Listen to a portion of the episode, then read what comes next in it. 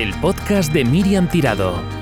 Tu podcast de crianza consciente que te ayudará a conectar con tus hijos con amor, humor y sentido común. Con la colaboración de Storytel.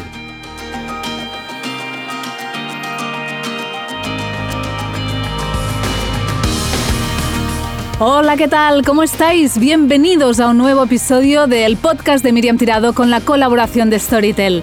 Gracias por la acogida de los últimos episodios, celebro que os gusten. Ha llegado noviembre, un mes en que solemos quizás pensar más en la muerte en motivo del 1 de noviembre, día en que se recuerda y honra a los difuntos. La muerte es un tema todavía muy tabú y ya va siendo hora de hablar de ella con total normalidad, pero ¿y con los niños?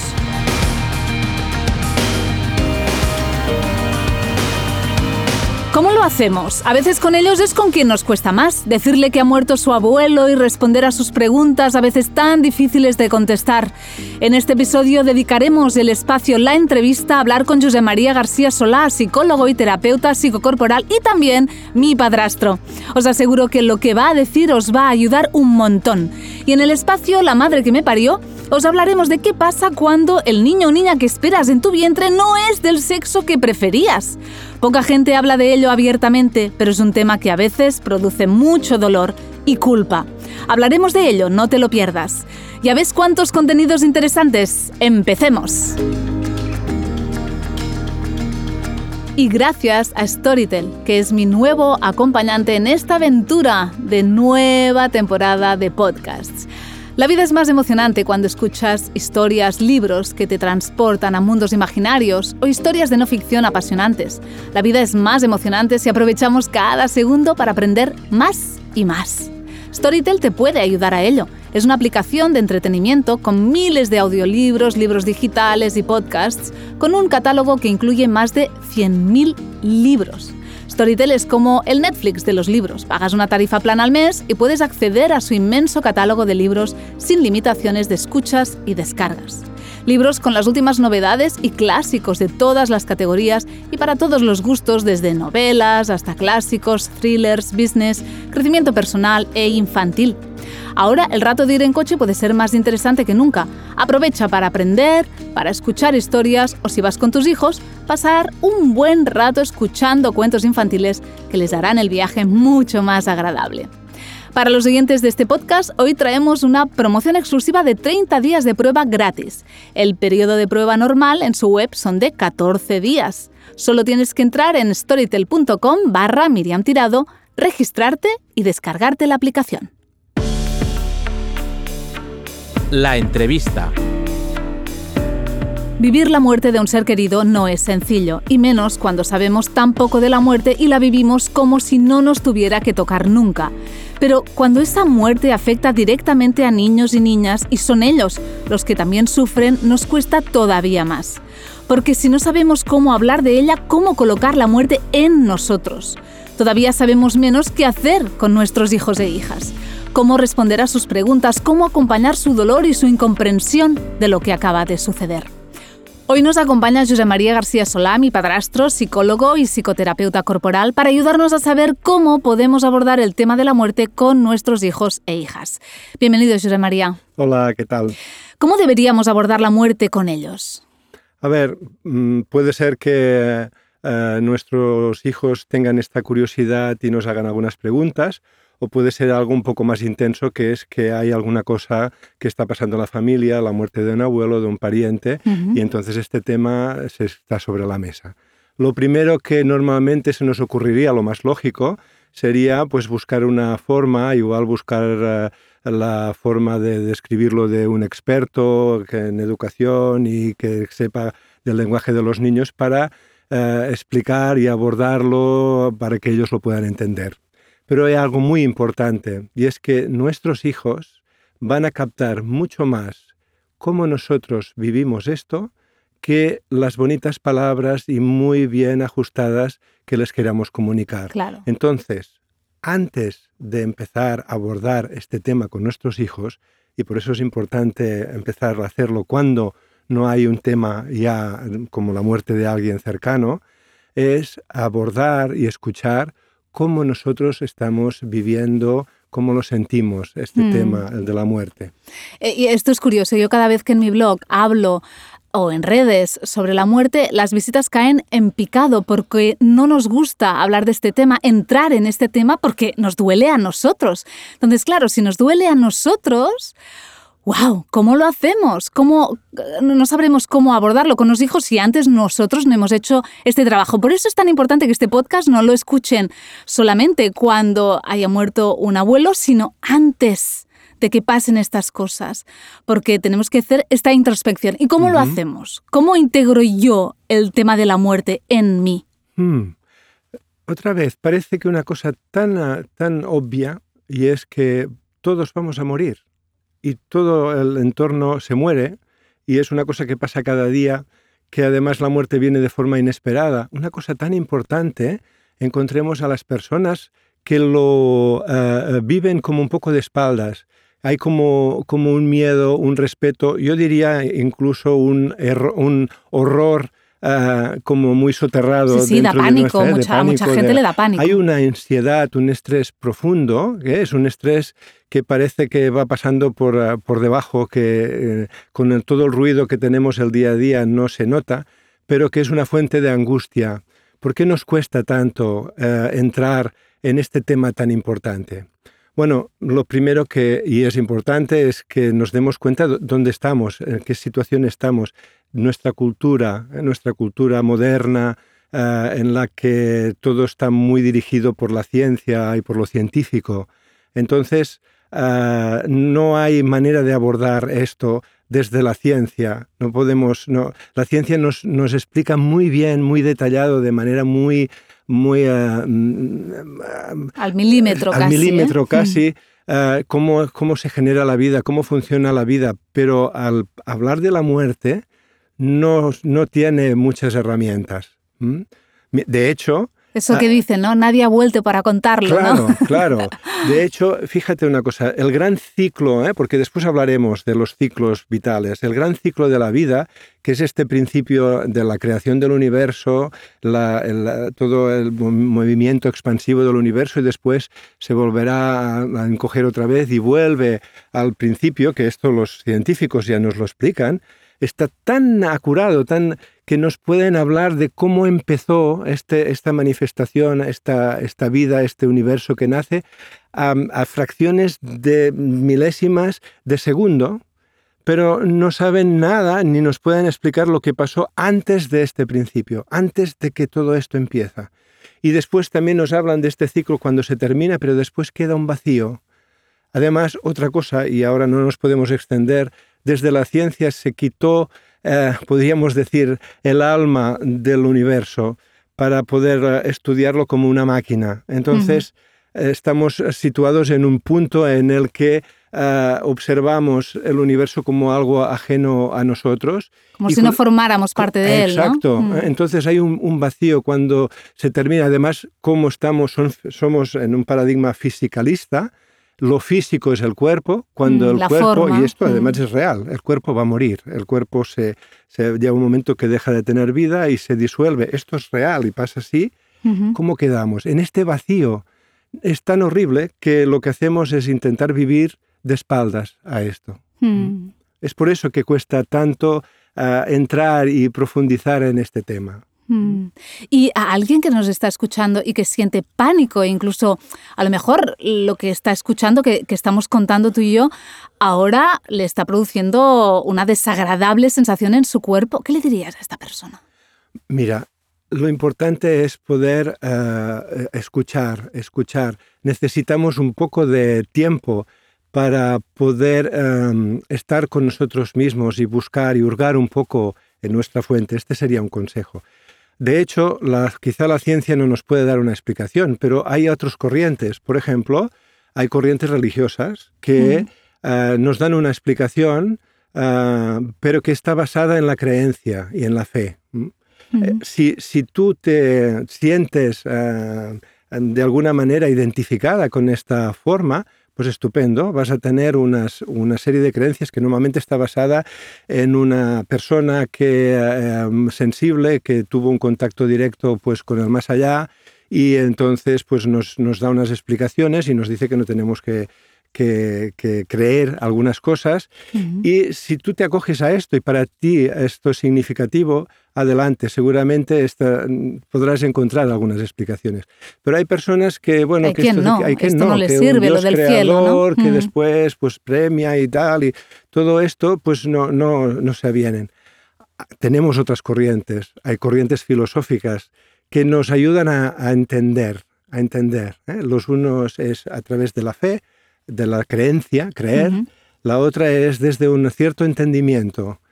Y ah, esto también puede ayudarnos, aunque de hecho el conocimiento profundo de lo que es la muerte y de lo que pasa después de la muerte es algo que necesita ser más profundizado a, nuestra manera de entender.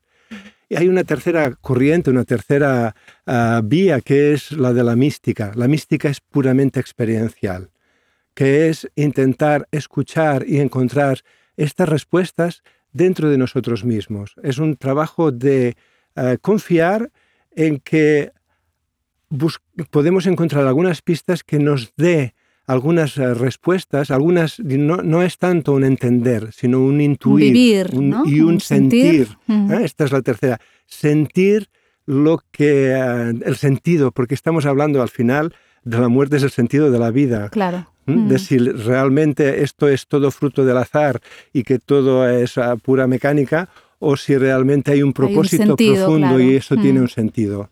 En esto, eh, además, mm, las ah, culturas que están muy cerca de la naturaleza tienen unas respuestas. Hay culturas en las que la muerte no es solo una cosa ah, que se mira de lejos, sino que está totalmente presente en la vida, presente como algo normal, como algo natural. Natural. ¿Y, qué podemos hacer? O sea, tú dices mm, sentirlo en nosotros, pero ¿de qué formas o qué nos recomendarías para poder llevar mejor la muerte ah, de nuestros seres queridos y la nuestra propia?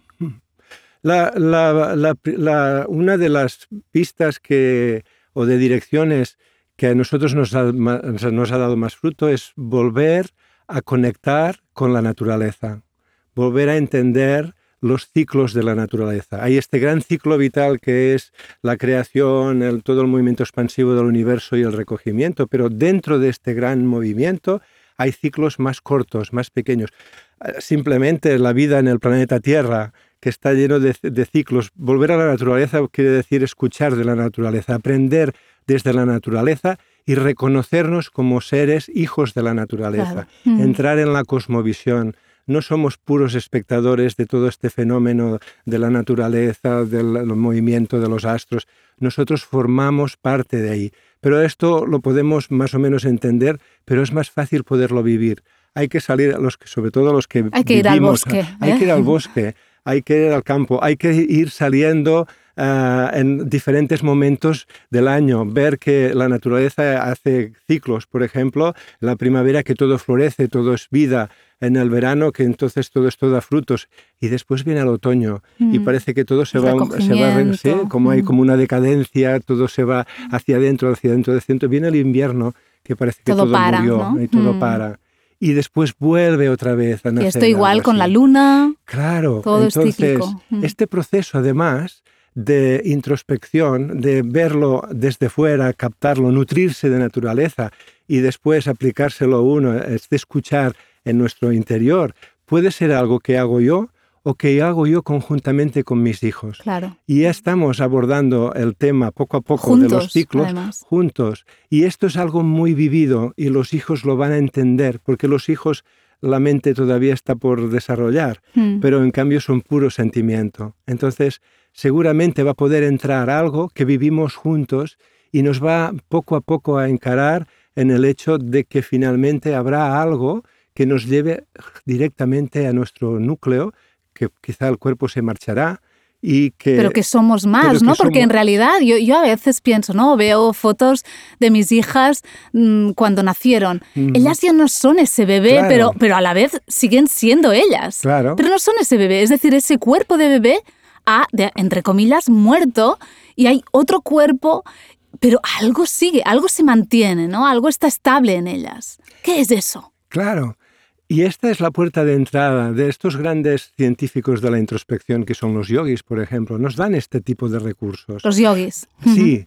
Ah, nos, hablan de la afinación del, discernimiento, pero a una, a una, forma muy sutil. Esta línea, esta línea de continuidad, ¿eh? de, ah, nacimos de, una, de un par de células que se reproducieron, llegó un momento en que éramos un feto, después un bebé, después una un niño una, o una niña, un adolescente, el adulto.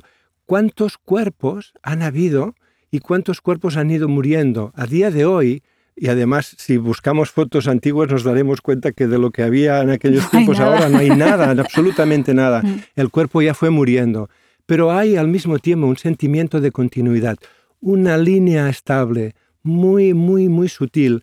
Necesitamos parar, necesitamos eh, apartar un poco todo este ruido externo para poco a poco poder irnos desidentificando de la forma, de, lo que, de, la forma, de lo que no somos. Mm. La mente también, ¿eh? la mente puede ser observada. Entonces, cuidado con todas estas... No soy mi cuerpo, no soy mi mente. Entonces, ellos dicen, ¿eh? ir despojando, irnos desidentificando, ir sacando de lo que no somos para que vaya quedando algo muy básico, muy esencial, que es lo que somos. Y esto es, eh, lo, cuando lo vamos sintiendo, es estable, eterno, y podemos continuar con esto. Que nos hace pensar que esto se va a acabar, ¿no? Claro. Claro, Del todo. a, lo mejor alguien nos está escuchando y no ha hecho todo este trabajo, pero ah, acaban de vivir una muerte cercana y su hijo está mal, muy mal, porque ha muerto el abuelo o un tío o quien sea. ¿Cómo puede acompañarlo? ¿Qué, le dirías tú que haga al respecto? Hmm. La cuestión es que incluso por muy bien que hayamos hecho el trabajo y que entendamos que hay algo que hay como una presencia constante que la podemos vivir en el exterior, pero también la podemos vivir en nuestro interior, hay algo real y es que este ser querido que tuvo su existencia y que nos, ha, bueno, ha habido una relación de, de amor, ha aportado cosas, no está y esto nos provoca un sufrimiento. Claro, eh, una cosa no está comprender la muerte no está reñido con, con, pasar el duelo, ¿no? Cuando la vivimos. Imagínate la diferencia entre pensar que ha habido una destrucción total, de que eso ya se terminó. Y hay la nada, ¿no? Y hay la nada, una nada que... Que aterra. Que aterra, pero que además, si lo escuchamos bien, eh, esta nada es, eh, un poco lo que van encontrando los físicos cuánticos a medida que, que van profundizando en partículas más pequeñas que lo que es la nada es el todo también. ¿eh? Mm, eh, entonces, aunque esto esté ahí, ah, hay un sufrimiento. ¿Por qué? Porque habrá una ausencia. Entonces, poder ah, acoger este sufrimiento como que es absolutamente normal, acoger la tristeza, dejar que los eh, niños puedan explicar sus, sus sentimientos, sus malestares, compartir incluso esa tristeza compartida juntos. juntos y poco a poco poder colocar, recolocar esta vivencia con nuestro ser querido en otro lugar que no es en el exterior, ese cuerpo físico que se movía y que nos gustaba tanto. Claro, al abuelo ya no le veremos, pero... Pero está todo lo que él hizo, lo que nos ha aportado. Es como que podemos integrar, interiorizar a nuestro ser querido mm. y llevarlo en el corazón. Mm. Y comunicarnos también con él, ¿no? Y, mantenerlo de alguna forma en nosotros. Darnos la, libertad de poder eh, encontrar nuestra forma de expresión a, este, a todo este fenómeno que va a durar un tiempo. Mm. Y del que seguramente vamos a aprender muchas cosas. Claro, en los duelos ah, se pasa mal muchas veces, pero se aprende un montón y se crece, ¿no? Claro, y además poder integrar que la muerte es algo que está totalmente ligado a la, vida, y que forma parte de nuestra existencia. Incluso diría que a lo mejor bien aprovechado esto puede ayudarnos a vivir mejor, a vivir una vida más plena. Y simplificarnos, simplificarnos, eh, no vivir de falsas ilusiones, no podemos, eh, no, necesitamos atesorar según qué cosas, eh, vivir más en lo esencial, vivir una vida más libre y menos complicada. Mm. A veces me escriben seguidoras contándome que, por ejemplo, se ha muerto su hermana esta hermana tenía hijos, una hermana, una amiga, tenía hijos, pero el entorno de, de estos niños está tan destrozado que no saben ni cómo acompañarles. ¿Cómo lo hacemos con estos niños que de repente se sienten como tan desamparados y el entorno está hecho polvo?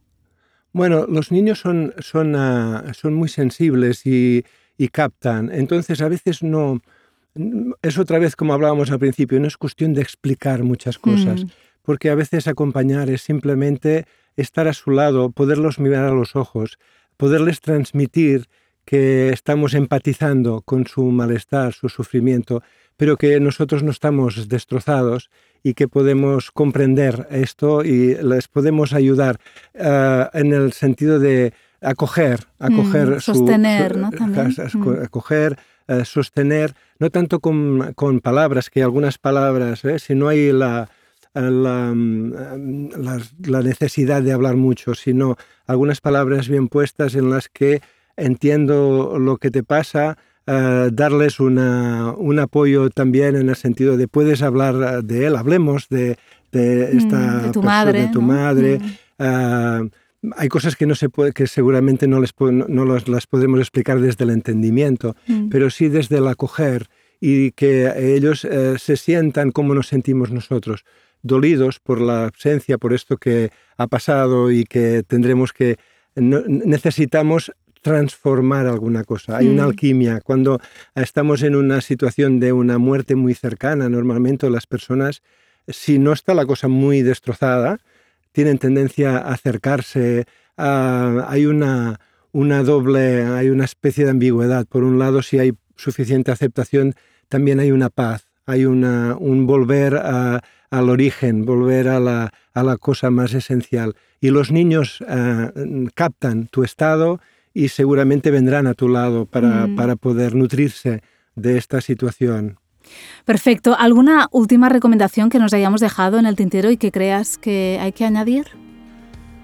Um, básicamente es así de simple, pero uh, eso sería como repasar un poco. Por un lado, la necesidad de la introspección, de encontrar tus propias respuestas. ¿En esto nos ayudaría la meditación, por claro, ejemplo? por ejemplo. ¿El ¿eh? silencio? Sí, Básicamente esto, encontrar espacios de silencio en el que el ruido externo queda atenuado y podamos sentir nuestra propia, nuestra propia voz interna, porque es mm. muy sabia y porque nos va a dar algunas explicaciones. Esta percepción de esta resonancia de eternidad, de estabilidad, eh, se hace más intensa cuando todo lo demás se calla.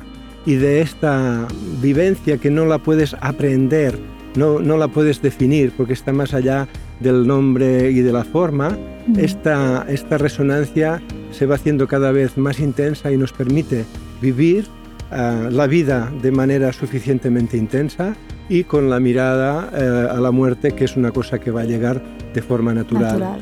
Mm. Pues nada, José María, muchísimas gracias por estar hoy aquí, por todo lo que nos has contado y estoy segura que va a ayudar a muchísimas personas. Muy bien, muy contento y agradecido de, de esta oportunidad de, de compartir. Un placer.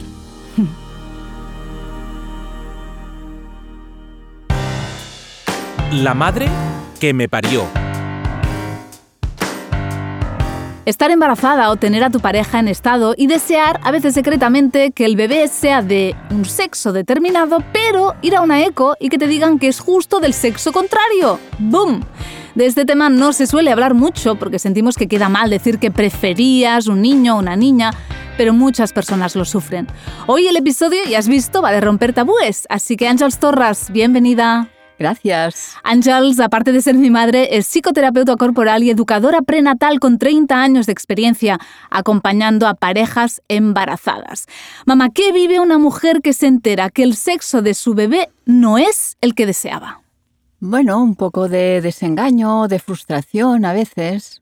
¿Y, esa frustración, qué hacemos con ella? Mm, a ver, uh, ante esto, cuando una mujer está embarazada y siente de una manera como muy intensa que quiere un determinado sexo para su hijo, eh, yo le aconsejaría que se parara un momento. ¿Por qué este interés de repente, ¿no? No de repente, o que quizá ya lleva tiempo pensando que quiera una niña, por ejemplo. ¿no? Em, ¿Qué hay allí? Ah, claramente, seguramente hay una proyección, un deseo. Ah, a veces si es una niña, pues como de reeditarse, o si es un niño, ah, quizá de cumplir un deseo inconsciente que quizá hubieran puesto los demás en ella. ¿Sabes? Cuando, cuando es a veces en el segundo, en el tercer hijo, o cuando se llevan tres niños o tres niñas y quieres otro hijo, quizá eh, quieres eh, cambiar, variar de sexo, ¿no? Pero a veces ya es en el primer hijo que hay una inclinación por mm, un sexo, por un sexo concreto, ¿no? Entonces yo eh, mm, propongo, vamos a mirarnos esto, porque es importante que el niño venga o la niña sea aceptado, aceptada con el sexo que tenga, ¿no? Eh, tenemos a los hijos por ellos, no para um, autocomplacernos, ¿no? Llenar algunos vacíos. Entonces, cuando hay una inclinación muy concreta, vale la pena pararnos a sentir em, por qué es que quiero de una manera tan intensa tener un hijo o tener una hija. ¿No? Eh, si esto no lo hemos hecho y, llega el momento de la eco y, en aquel momento nos damos cuenta que nos frustramos, pues nada, atender esta sensación, poder parar, poder acoger, poder respirar, podernoslo mirar. Podernos mm. dar cuenta de qué es lo que está pasando. Claro, sí, entonces podemos hacer también esta reflexión. ¿Por qué que yo estaba tan eh, entestada en querer una niña o querer un niño. Y esta reflexión que yo propongo antes, pues la podemos hacer en aquel momento. Porque a veces yo lo que me he dado cuenta con personas que les ha pasado eso es que muchas veces ah, esto se sustenta en creencias que tienen una raíz en el miedo, ¿no? Por ejemplo, no quiero que sea una niña porque tengo miedo que le hagan algo cuando sea más mayor o lo que sea. Entonces hay que revisar Claro, si hoy yo me llevé muy mal en la adolescencia con mi madre, y entonces me he escuchado tantas veces que el problema de madres e hijas es muy intenso y que yo lo he vivido muy mal porque no me he sentido ni entendida ni acogida. Entonces, claro, prefiero un niño porque pienso que será mejor. O pienso que la vida me va a castigar y entonces me va a traer una niña como mínimo, como yo, por lo, como mínimo. Si es como yo, ya, eh, ya no podré. Si si he sentido que mi madre se ha desbordado conmigo, puede que el miedo venga por aquí. Hmm. Entonces todo esto tiene, tiene, mucha amiga. Claro. Y, es importante eh, escucharlo con esto y con muchas cosas.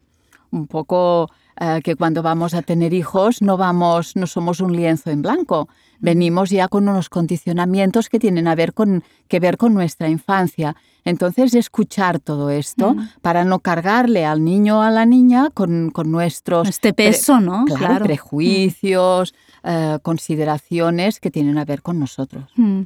A veces, claro, cuando pasa eso, primero hay la frustración cuando sabemos que no es el sexo que queríamos, pero luego viene otra cosa, la culpa, culpa de estar deseando un niño que no es el que tengo y a lo mejor el niño que ya tengo, que ahora ya lo quiero, a lo mejor se siente traicionado por mí o a lo mejor querrá que no le quiero y no es eso. Claro, entonces, un poco como decíamos, creo en el post anterior, ¿no? Eh, escuchar y explicarle, escuchar nuestro sentimiento y decirle al bebé, mira, mamá está así. Claro que el bebé es muy pequeñito, pero yo creo que hay una conciencia ahí que eh, este bebé se está bañando en, lo que nosotros sentimos y entonces poder explicar y poder apaciguar, nos apaciguamos cuando le, le explicamos cosas al bebé, le podemos decir, mira, no es cosa tuya, tranquilo, son mis cosas, eh, tú eres bienvenido, bienvenida.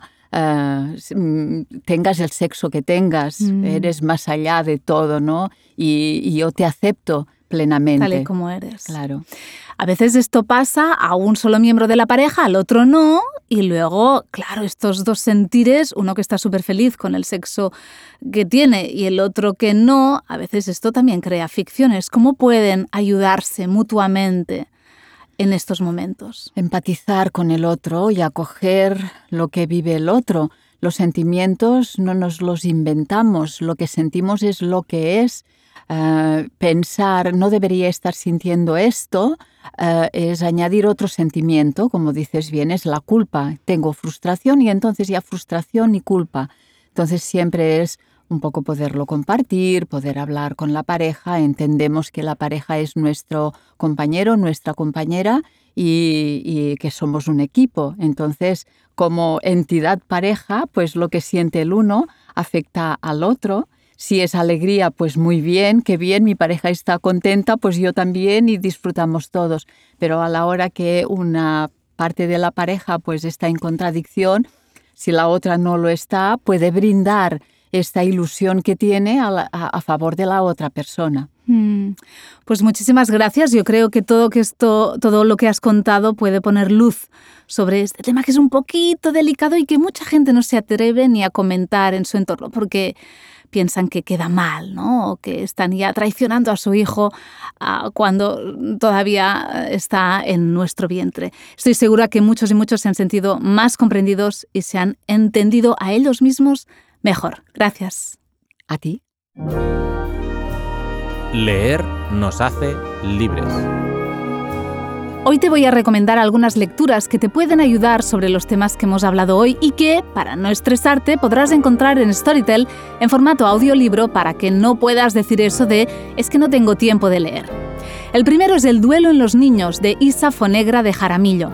También te recomiendo No temas al duelo de Julia Samuel y On Children and Death de Elizabeth Kubler-Ross, a quien os recomiendo encarecidamente este y cualquier otro de sus libros. Y por último, La muerte y el duelo a través de los cuentos de Carmen Moreno Lorite. Todos estos libros te ayudarán a colocar el tema de la muerte en otro lugar dentro de ti y a saber cómo abordar el duelo propio y de tus hijos e hijas cuando os toque vivirlo. La noticia. Se ha aplazado al 30 de noviembre la conferencia que voy a dar en el Como Talks del Como Como Fest en Barcelona sobre conflictos a la hora de comer con nuestros hijos. Si quieres reservar tu entrada, puedes hacerlo aquí, comocomofest.com barra entradas. El nuevo cuento que he escrito Baba no quiero dormir, Baba no vull dormir en catalán, ya está la venta y ha sido el cuento más vendido en Cataluña en infantil y juvenil en la primera semana de estar en el mercado. Gracias a todos los que lo habéis comprado, ojalá lo disfrutéis y os ayude a conectar y a dormir mejor. Y por último, el 11 de noviembre empieza la cuarta edición del programa online de seis meses Acompañamiento de emociones propias y de los hijos. Si quieres estar dentro, apúntate en mi web, miriamtirado.com.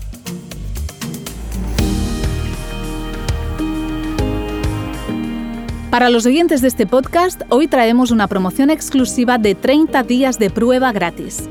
El periodo de prueba normal en su web es de 14 días gratis. Solo tienes que entrar en storytel.com barra Miriam Tirado, recuerda Storytel con una L, registrarte y descargarte la aplicación.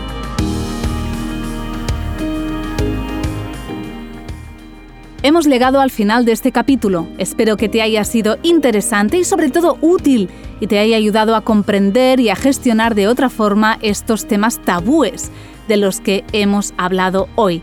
Si durante este mes quieres más información, la puedes encontrar en mi web miriamtirado.com y también en mis perfiles de redes sociales, en Instagram miriamtirado.cat y en YouTube Miriam Tirado. Nos vemos el mes que viene con más contenidos que te van a ayudar. Gracias por estar ahí y hasta pronto.